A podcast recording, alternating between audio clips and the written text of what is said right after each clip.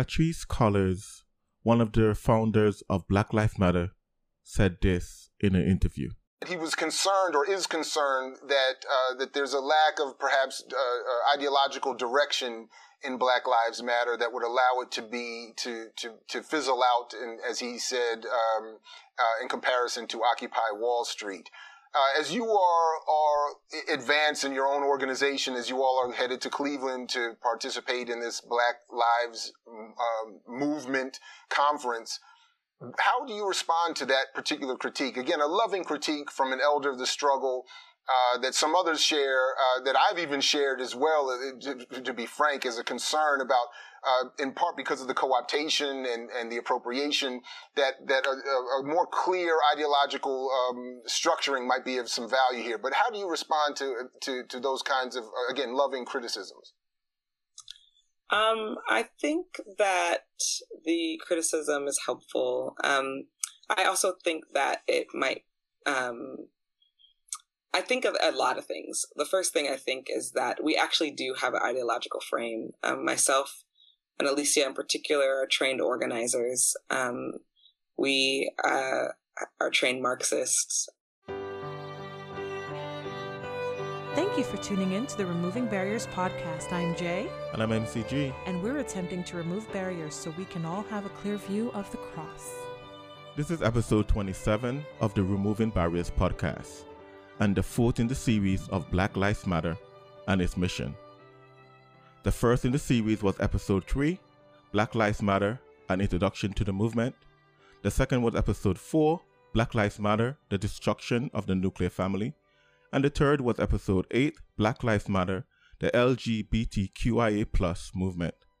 These episodes can be found on Apple Podcasts, Google Podcasts, Spotify, YouTube, iHeartRadio, and most places where podcasts can be found. In this episode, we will be looking at Black Lives Matter, the Marxist movement. And we have two guests with us, Alex and DW. Welcome to the Removing Barriers podcast. Thanks for having me. Thanks for having me. So, we're going to start with a basic overview of what exactly is Marxism? Alex, can you help us understand a Cliff Notes version of the history of Marxism? Sure. So, really, in order to know about Marxism, you have to know about Marx, the man who came up with Marxism.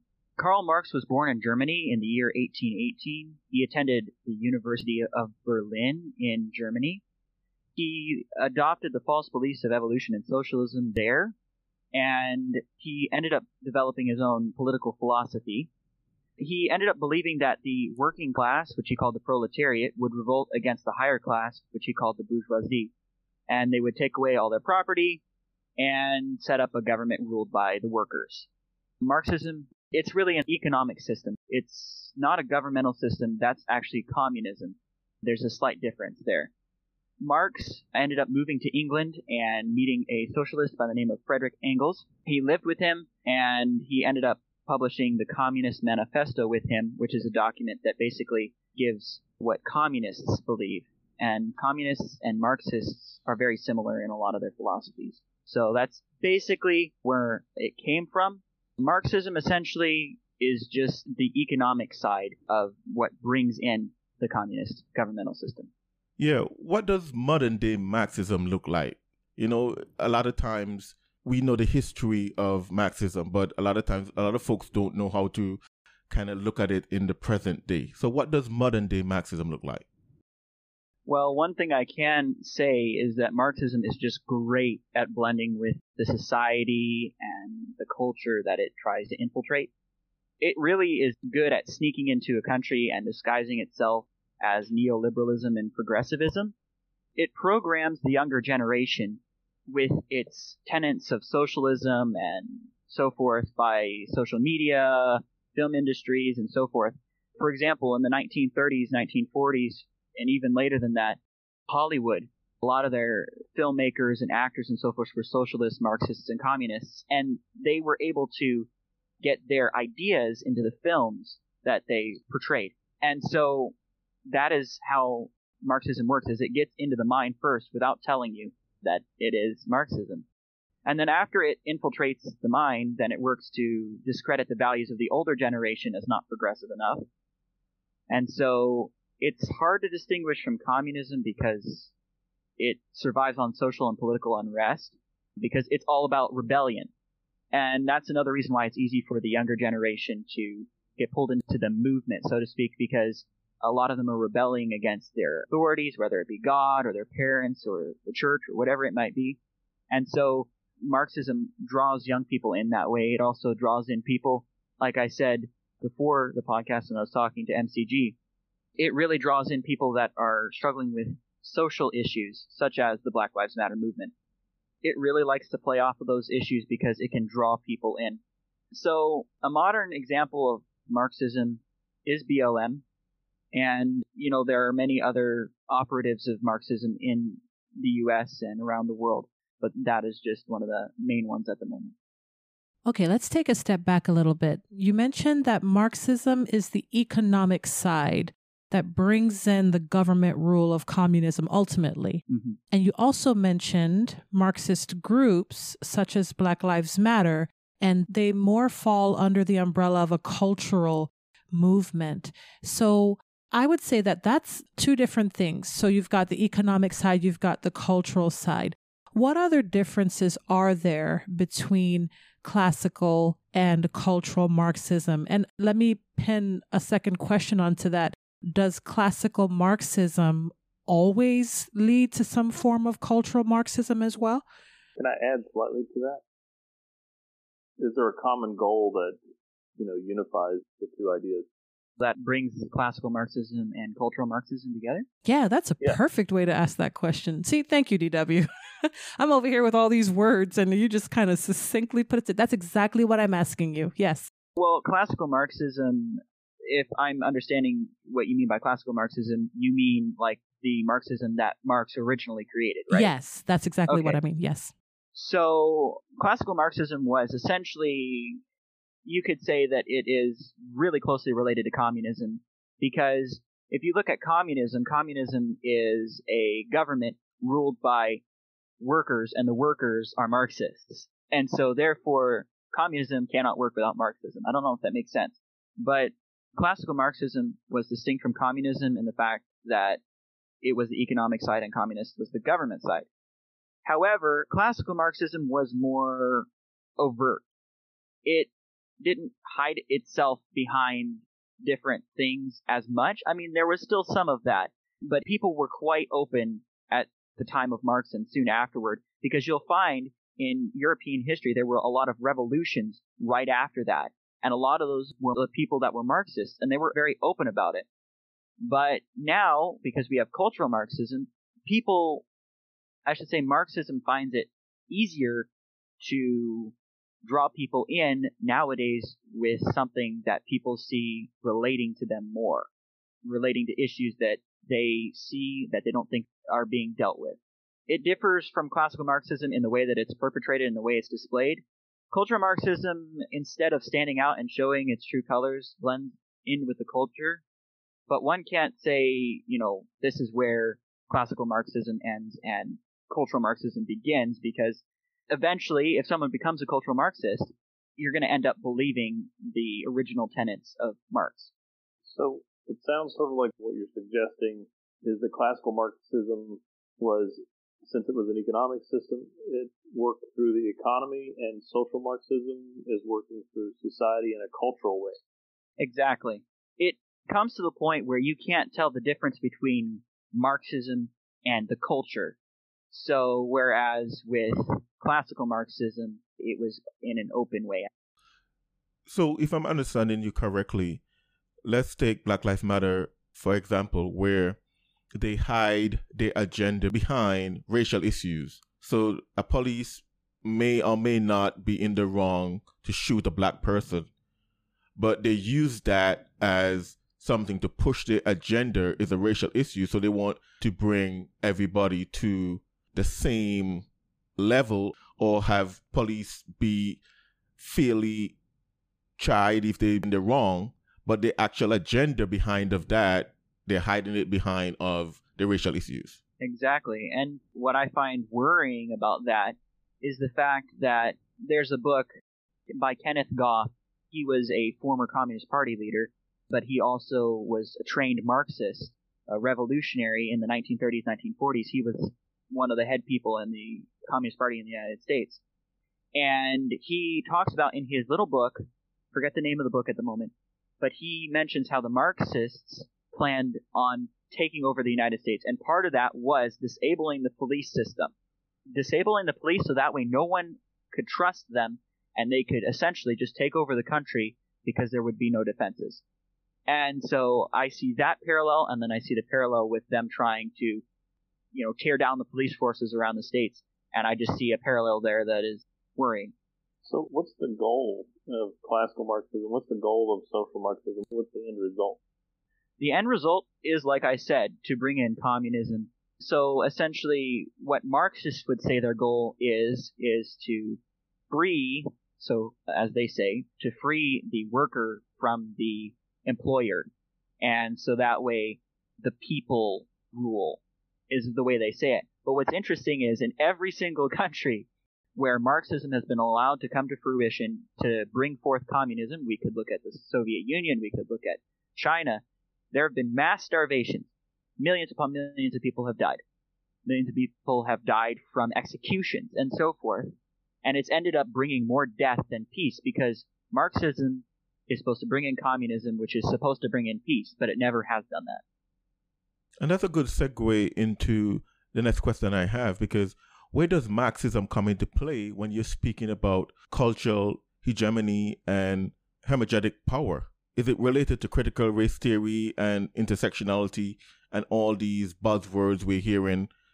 Well, to be clear, I haven't done much research into cultural hegemony and hegemonic power, critical race theory, etc. I know I have a little bit of information, but what I know about it, about cultural hegemony, is it seems very much based on race and class. It basically is one social group dominating other groups or group. So if my understanding is then correct. Marxism collides with these ideologies and fits in with them in the sense that they are both evolutionary based and they're also based in a class struggle because we believe as Bible believers that God created mankind as one race. We're all one people. But evolutionists believe that there are many races and that some are more superior than others. But we know according to the Bible that that's not true. And so Marxists believe that, and people that believe in cultural hegemony, they believe in evolution, and they believe that some people think that they're higher than others, and there should be a difference in race. And so they kind of collide at that point. Yes, at least he has a evolutionist underpinning. I also believe that there are some folks that may not fully understand where these are coming from. Right. There's some people that, like for instance, Black Lives Matter, they are in tune with the phrase but not the movement and they never really look deeply into the movement so they might not necessarily be an evolutionist but at the same time they may not know that on the underpinning foundation of these are really an evolution mindset well even when i did a little bit of research on the term hegemony it actually originates from antonio gramsci he was the albanian born leader of the italian communist party he's the guy that actually came up with even the word hegemony which I find to be kind of interesting in context of our conversation. So cultural hegemony in America, according to Marxists, they're white, wealthy, middle-aged people, but this idea is based on race. And like I said before, the Bible says that we are all one people. There's no race that's better than another race. There's no class that's better than another class.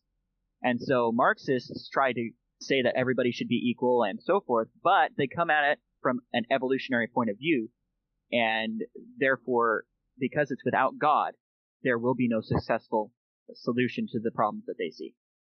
It sounds to me like men like the man you described, Antonio Gramsci, and other ones like Labriola, these were men that were influenced by Marx and probably felt like he didn't take his ideas far enough and so they took his ideas and they applied them to social issues, came up with the hegemony idea and all of that sort of thing.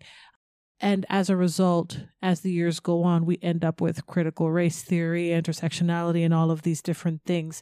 My question to you is well, if they're aiming at everyone being equal, and they're aiming to eradicate what I would perceive to be what they think are the evils of capitalism since they're fighting against the system. Why is that not a good thing? Aren't there any good tenets of Marxism? And can the good tenets be adopted without the country becoming Marxist or communist or socialist or any of those things? Well, let me try and explain it this way. Marxism, like I said before, comes at it fighting against social issues from a godless standpoint.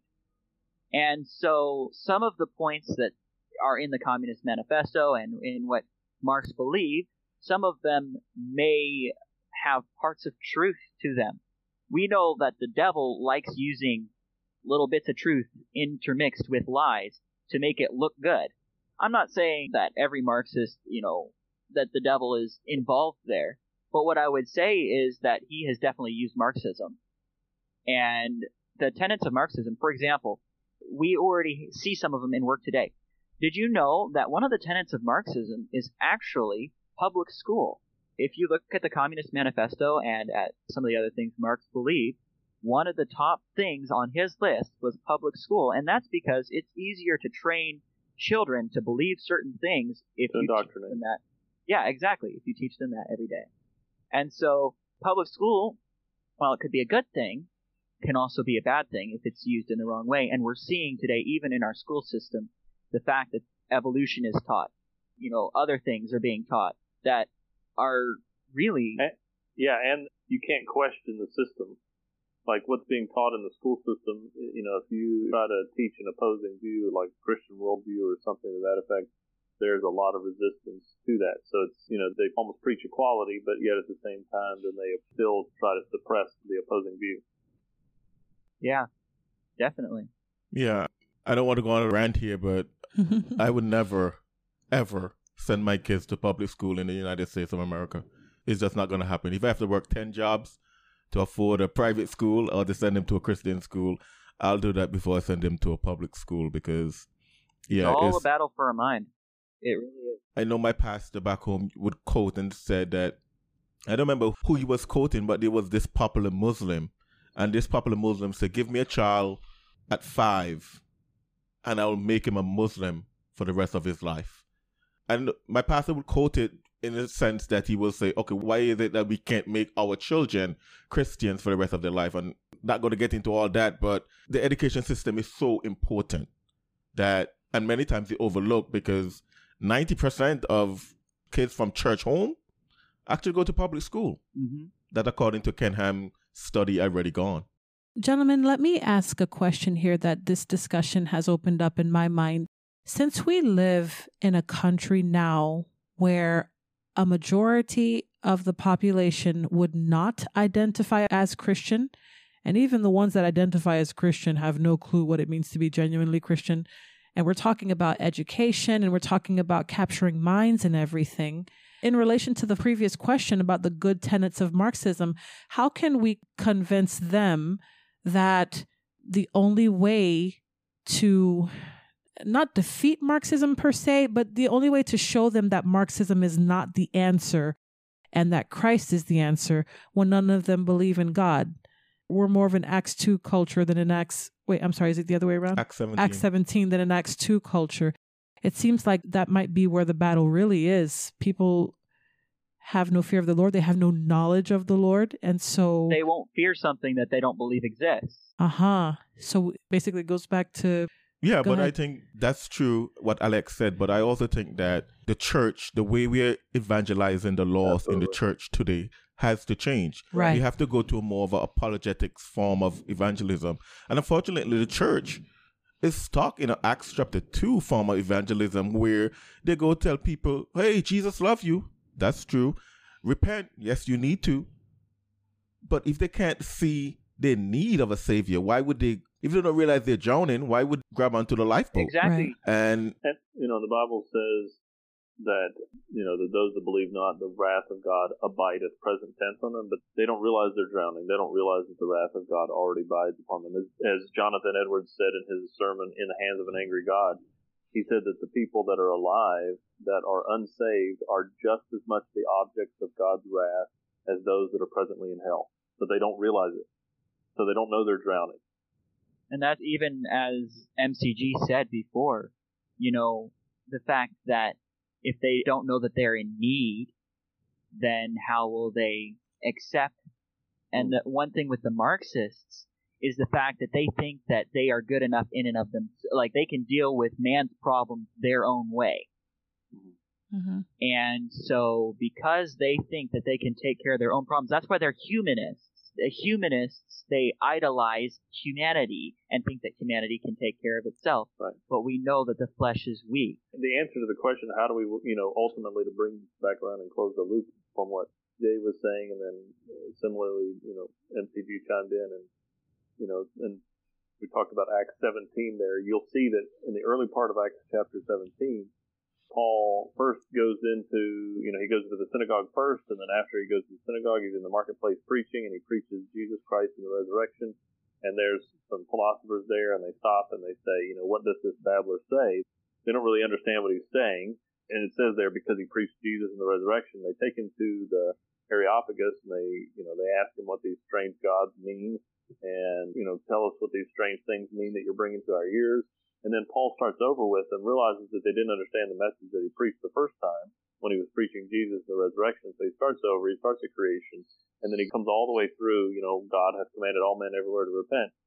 Then, now having the message preached to them in a context they could understand, then the Holy Ghost worked. Some were convicted, some mocked, some said, we'll hear you again, and then others believed and cleaved unto him, and so forth. So the answer is to start from the beginning, preach the word of God to them, and let the Holy Spirit convict them of sin and of righteousness and of judgment. Yep, definitely. So, with all that, why is Marxism so appealing to the current culture in America?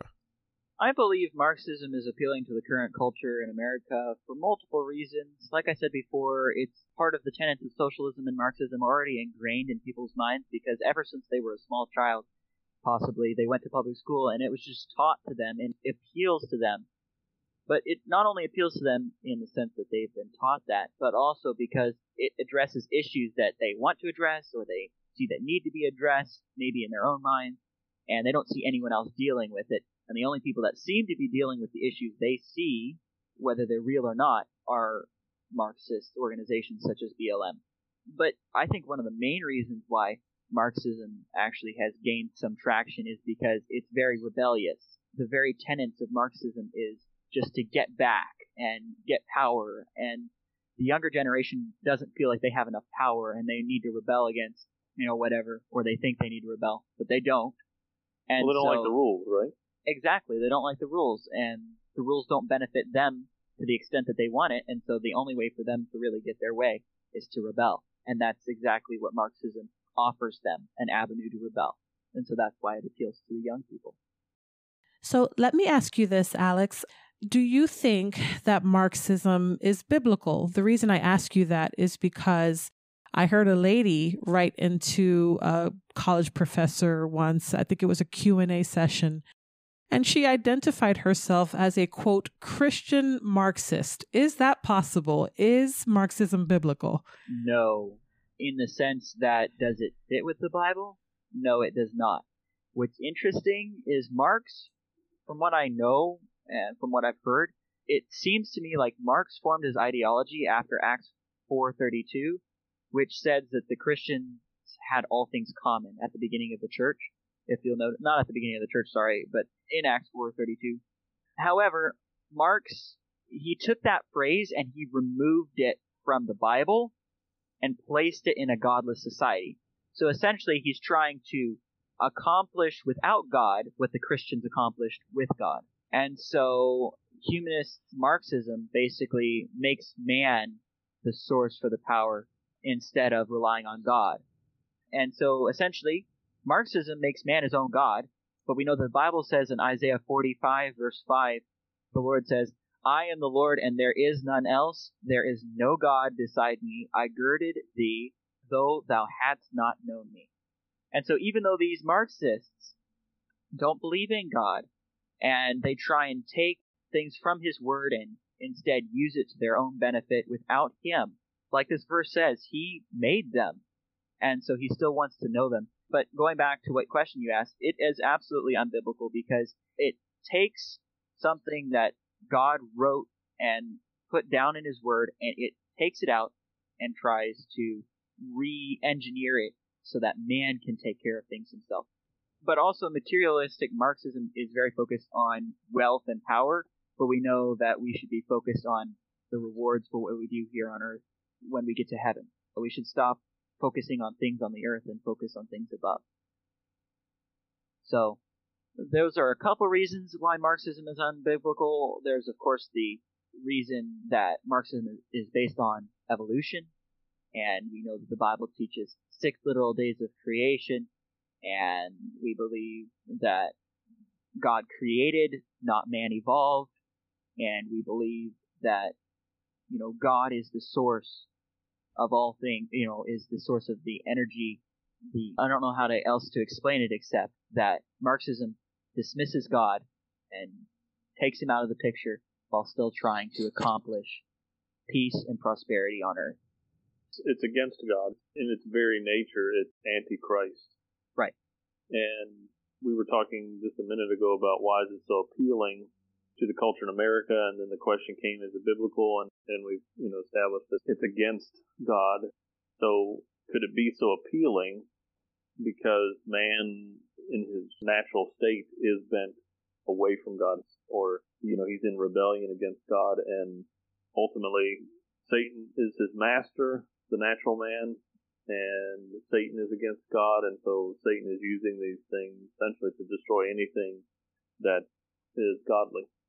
Yeah, definitely. And I think, you know, the Bible says that man loved darkness rather than light because the deeds were evil. And so the Bible also says that the heart is deceitful above all things and desperately wicked. And so a wicked heart is going to cling to wicked things. It's going to love the darkness. And so, yeah, definitely I could see that as being a reason why it does seem attractive to people. You're listening to the Removing Barriers podcast. Still to come, we will discuss how Christians can argue the tenets of Marxism, the issue of private property, and Marxism, and whether communism can work perfectly if tried. We'll be right back. Sometimes, no matter how great the selection, you just can't find exactly what you want. Design it yourself custom gift baskets solve that problem by allowing you to choose the specific products you want to include with your unique gift basket. And in addition to hand selecting the products, you can further personalize your custom basket by adding coffee mugs, stuffed animals, mylar balloons, or even an imprinted ribbon. When you're done, we'll put it all together in a one of a kind, perfect basket and ship or hand deliver it directly to your lucky recipient. Click in the description section to design your basket today. Alex, how can Christians argue against the tenets of Marxism, especially because it's so appealing to young people? It's definitely got a foothold in the country now, and these organizations like Black Lives Matter. How can Christians argue against the tenets of Marxism? So there are a lot of tenets of Marxism. If I wanted to go through and combat each tenet of Marxism, we would be here all night and probably for the rest of the year. It would take a long time to really deal with all these issues thoroughly.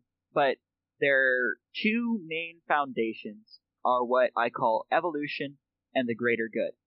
I put air quotes around the greater good, uh, and I'll get to that in just a moment. As I've said, communism and Marxism, neither of them can coexist with the creationist point of view because then God would govern the affairs of man and not man himself.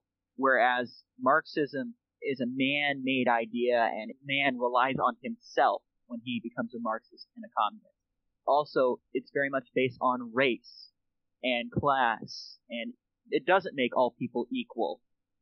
However, the Bible says that for God so loved the world, it says that He made us all one people, like I said before. And so the Bible specifically says that there's one race, and Marxism and communism says that there are multiple races and classes and people that are not as important. And so once you take away that evolutionary foundation, it's like the Marxist has a three legged chair now. It's hard for him to sit upright because he no longer can say that people are being disparaged because of race and because of that reason. Because if we didn't evolve, we're one race.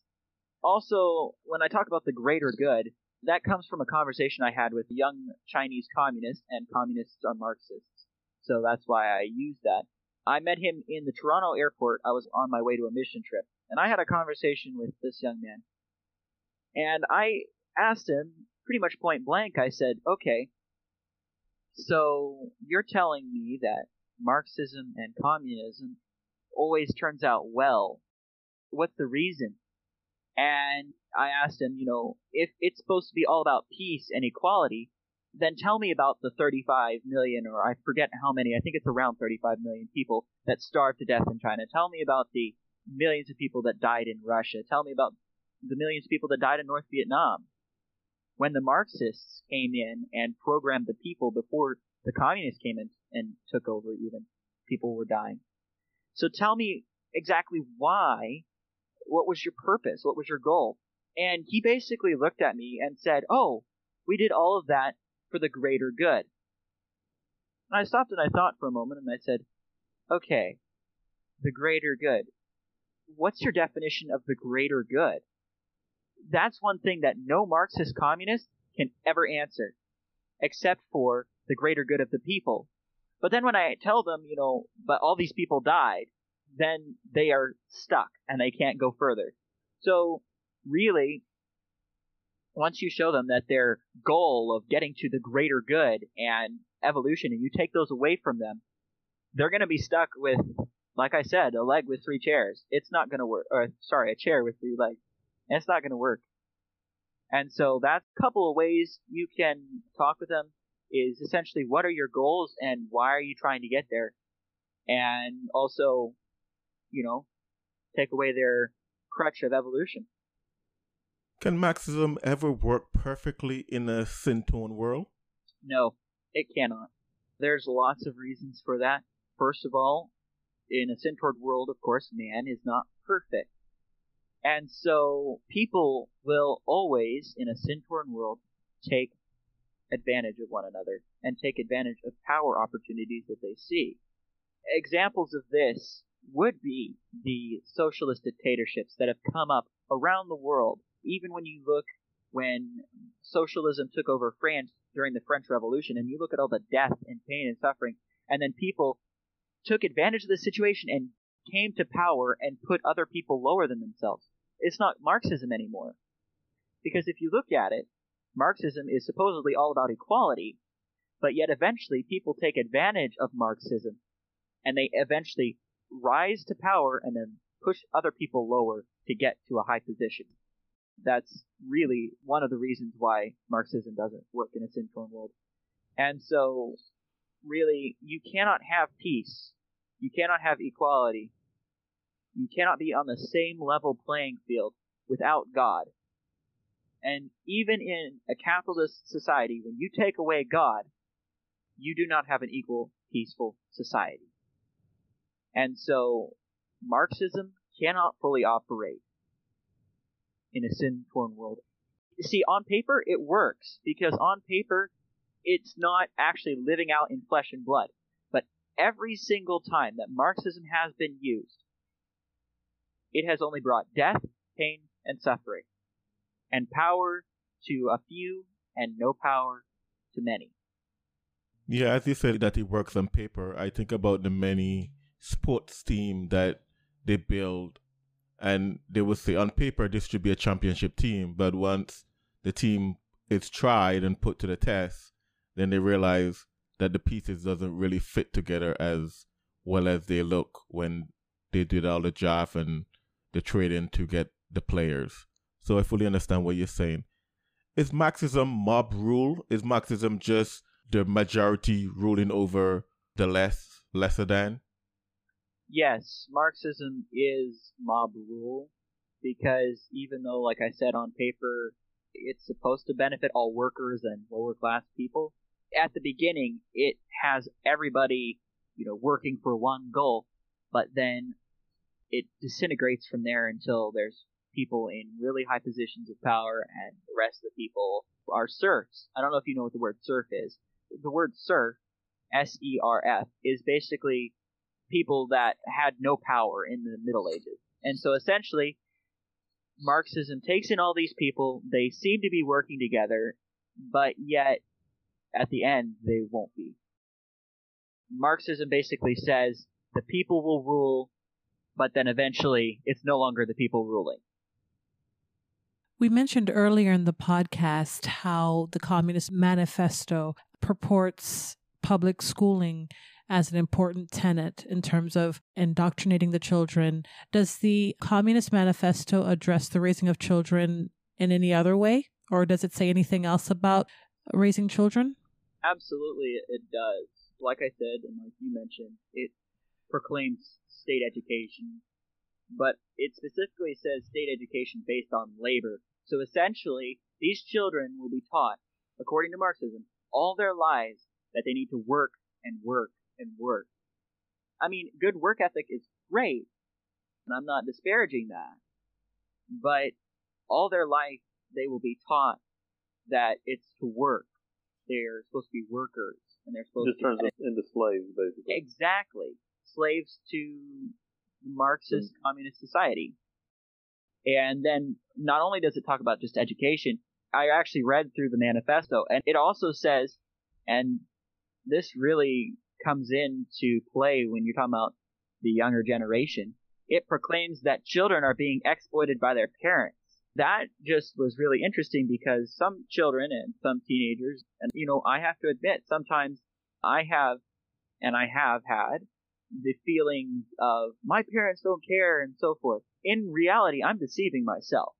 And these children, like, I mean, there are some cases where children have been exploited by their parents, but not in the ways that Marxists and communists really deal with. In the Communist Manifesto, the communists were specifically talking about parents punishing their children.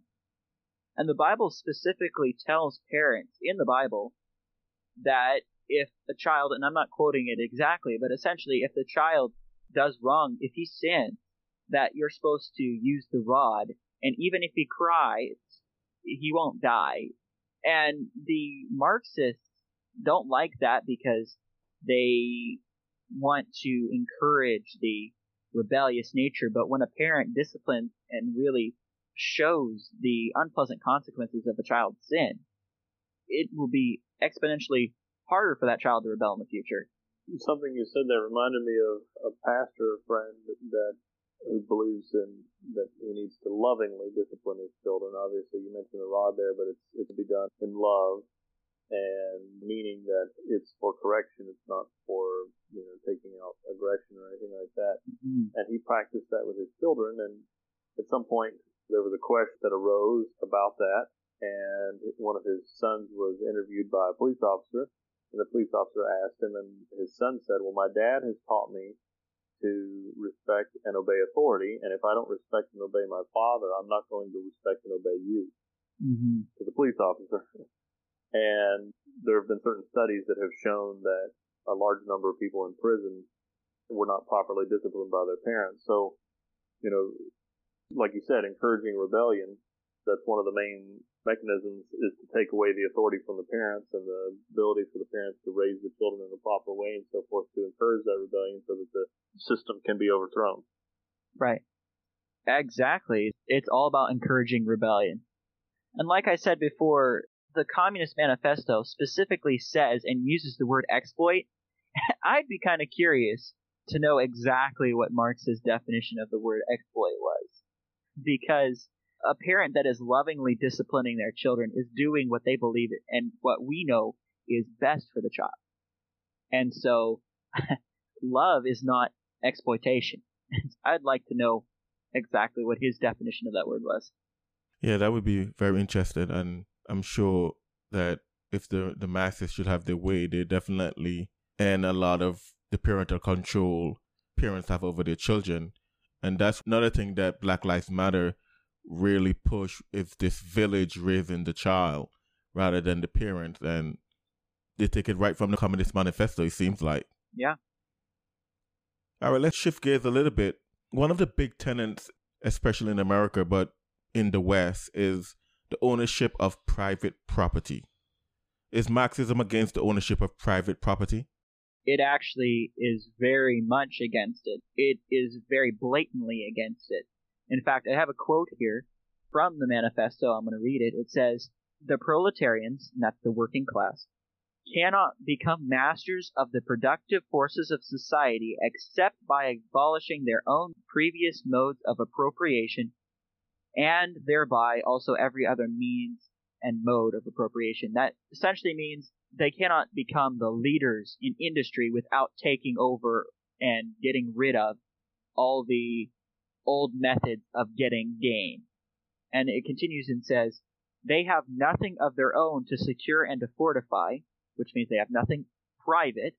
Their mission is destroy all previous securities for and insurance of, here's the key, individual property. So essentially, in a nutshell, what this quote just said is that the workers cannot take over a society and change the way the economy works without taking over and getting rid of individual private property.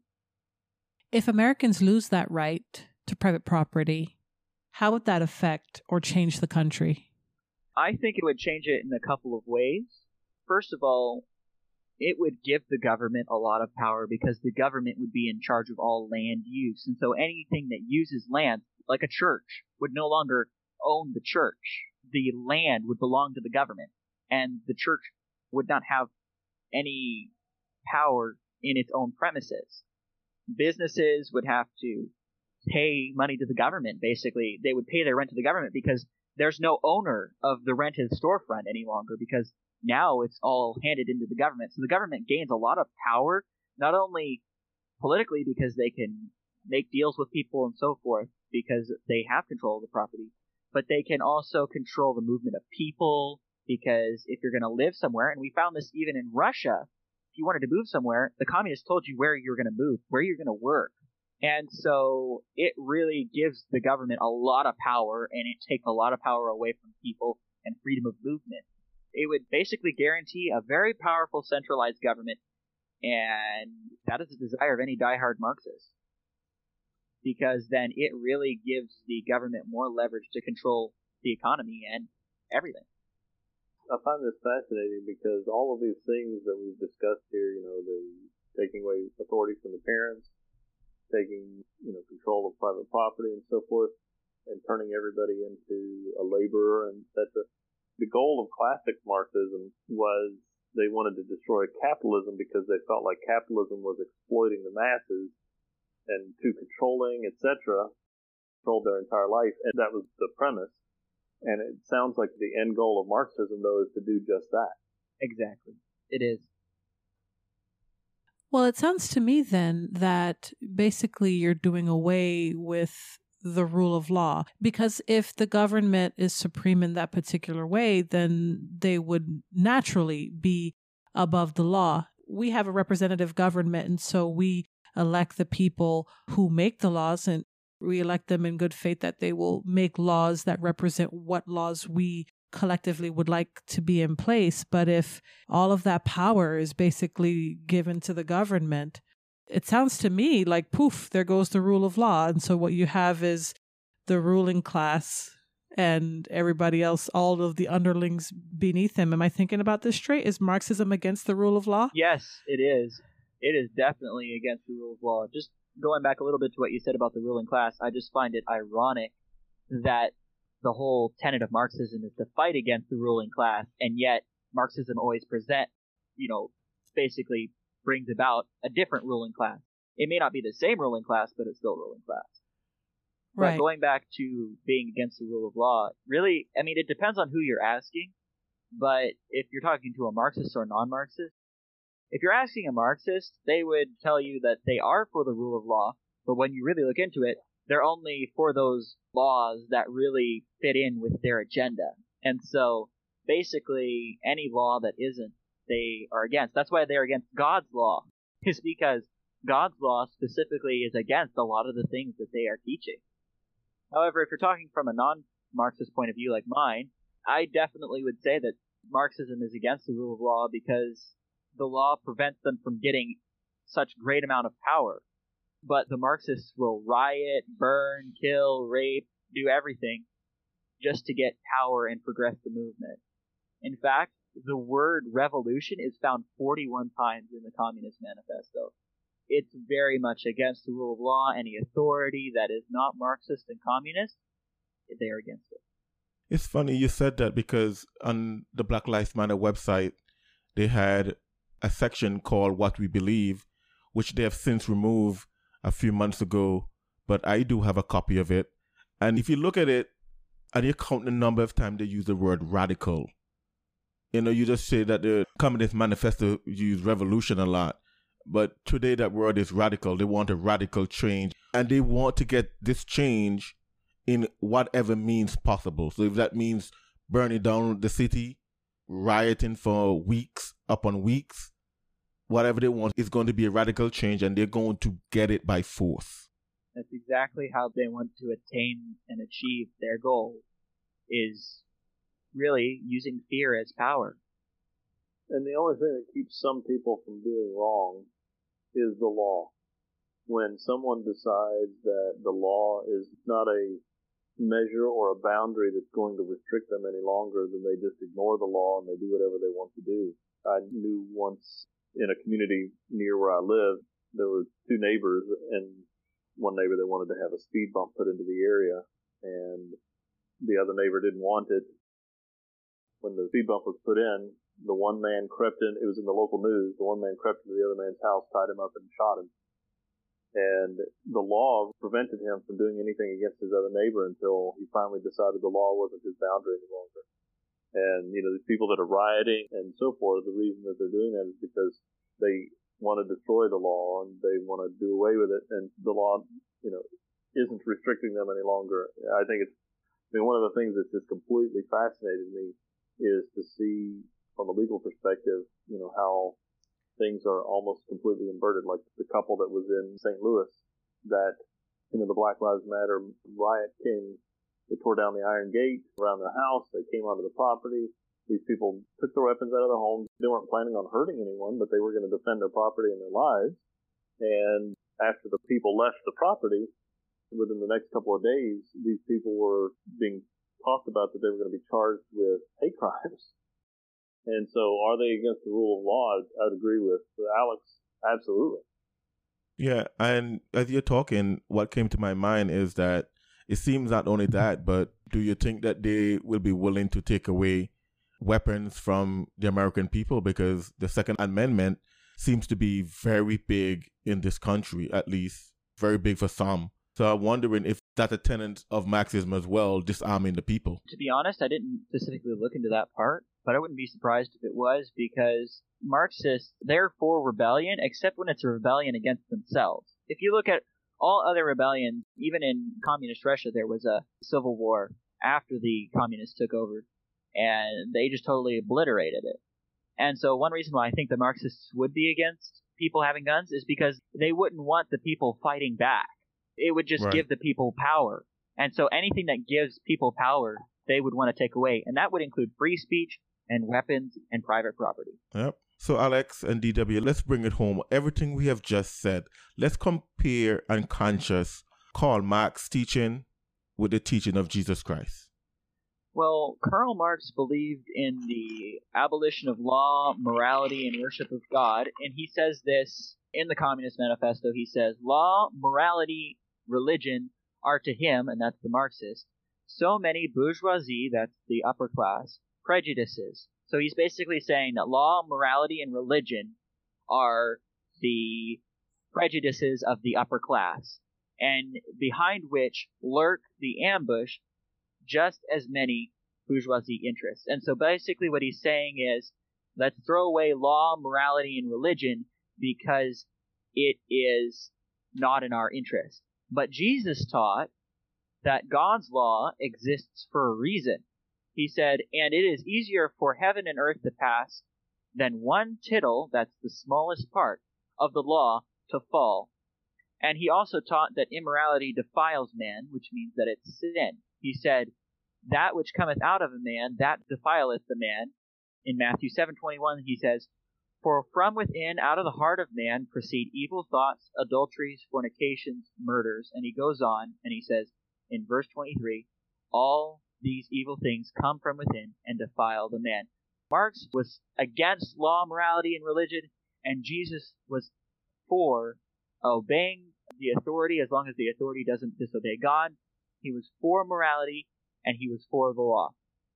Marx believed that man could determine his own destiny by doing things and changing society, and Jesus Christ said, I am the way, the truth, and the life. Marx believed that after a person dies, that's it. But the Word of God says that those that were not found in the Lamb's book of life were cast into the lake of fire, which is the second death. So, Jesus Christ taught many things that totally disrupt what Marx taught. And we know from uh, what the Bible says that Jesus Christ is the only way, but Marx believed that man is his own salvation. So, Marx and Jesus Christ, they cannot coexist, their beliefs. Do you have anything to attack onto that, DW? Yeah, I mean, as Alex was talking there about how, from Marx's perspective, man was his own God, man was to take control of his own destiny. Uh, that's the epitome of humanism, really. And you know, man is his own salvation, if you will. Whereas, biblically speaking, as Alex pointed out, you know, Jesus said in John chapter 14, I am the way, the truth, and the life. No man cometh unto the Father but by me, Jesus said. And so, man is incapable of saving himself. And the reason is, is because he is limited, he's flawed, and thus, you know, he's the man that's in the lake drowning. And the Lord Jesus Christ has come up and offered man salvation if only man will reach out and accept that salvation. Sort of like, again, using that illustration of being in a lake. If you were a, a man drowning in a lake and someone came up with a boat and a rope and threw the rope over you, over to you, in order to be saved, you'd have to reach out and grab the rope. And the Lord Jesus Christ came to earth and he died on a cross. He was buried and he rose again the third day. The Bible says according to the scriptures. So according to the word of God, these things are true. And he did that so that he could provide us with that means of salvation, to throw that rope to us, that we could reach out and grab a hold of it. And the Bible says in John 1.12, as many as received him. I don't mean to lessen the Lord Jesus Christ in any way whatsoever, but he is both the man on the boat and the rope itself, and gave himself for us that we could have eternal life if we again just reach out and receive him. And you know he'll take us onto the boat and you know give us eternal life. So man cannot save himself as marx you know tried to teach. Man is not his own salvation. He can't make a perfect society that's going to lead everyone to a perfect place. Only the lord jesus christ can do that and only by receiving him as personal lord and savior so the marxists would have to reject this idea that man could save himself. And that's what the Bible would call repentance, is rejecting the idea or turning away from the idea that man can somehow save himself or his works are good enough, etc. And then by turning to the Lord Jesus Christ and placing his faith and trust in the Lord Jesus Christ and his finished work on the cross, then man can be saved.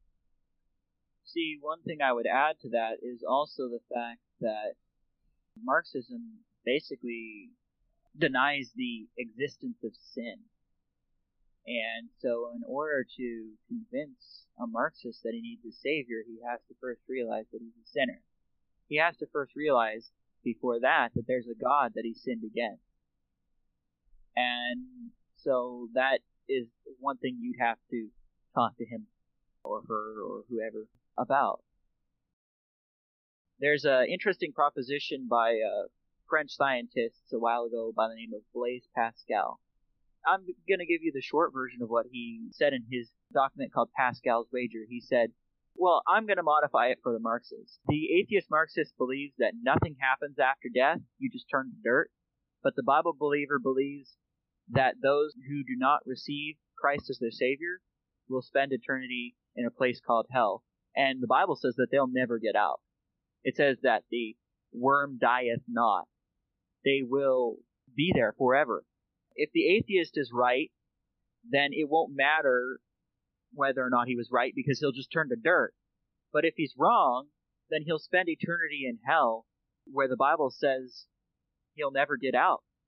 And so, really, I believe Marx was very surprised and unpleasantly surprised when he realized he was wrong and the God that he denied and the God that he said could not save him, he realized that that God was the same God that condemned him to eternity in hell.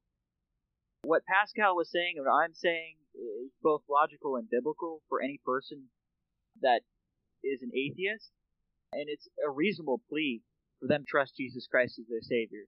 Because the Bible says that the wages of sin is death. It didn't say might be or maybe. It says it is death both physically and spiritually. Again, Christ says, I am the way, the truth, and the life, and the only way to escape eternal death is eternal life, which is Jesus Christ, like D.W. said before. So I would give the Marxist this choice. So which will it be? Will you choose death or will you choose life? Alex and DW, thank you for joining us on the Removing Barriers podcast. Thanks for having me. Thanks for having me. Thank you for listening. To get a hold of us or to support this podcast, go to anchor.fm forward slash removing barriers. This has been the Removing Barriers podcast. We attempted to remove barriers so that we all can have a clear view of the cross.